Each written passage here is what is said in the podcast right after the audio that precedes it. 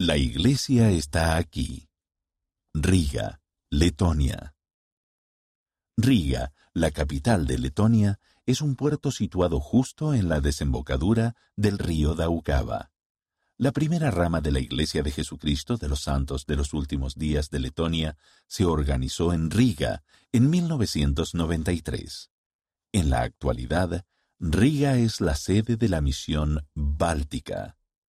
La Iglesia en Letonia tiene 1.272 miembros, cinco congregaciones, una misión.